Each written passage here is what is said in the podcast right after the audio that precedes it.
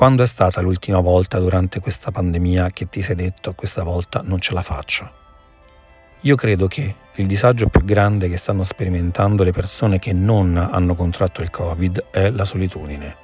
Stiamo sperimentando il frutto delle politiche sociali di divisione che abbiamo vissuto negli ultimi anni. Tutti quanti noi abbiamo la sensazione che siamo gli unici a non potercela fare, siamo gli unici a vivere questo dramma in questa maniera così particolare. Beh, non è così. Non è così. Siamo tanti, siamo la maggior parte, oserei quasi dire che siamo tutti. Questo disagio crea comunque un'energia che noi possiamo orientare verso pensieri negativi o verso pensieri positivi.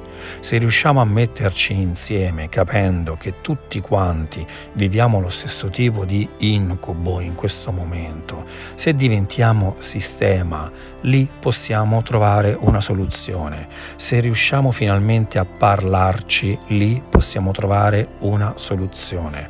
Perché una cosa che accerta all'interno di questa storia è che nessuno può uscirne da solo. Soltanto insieme ce la faremo non siamo soli, soltanto insieme ce la faremo.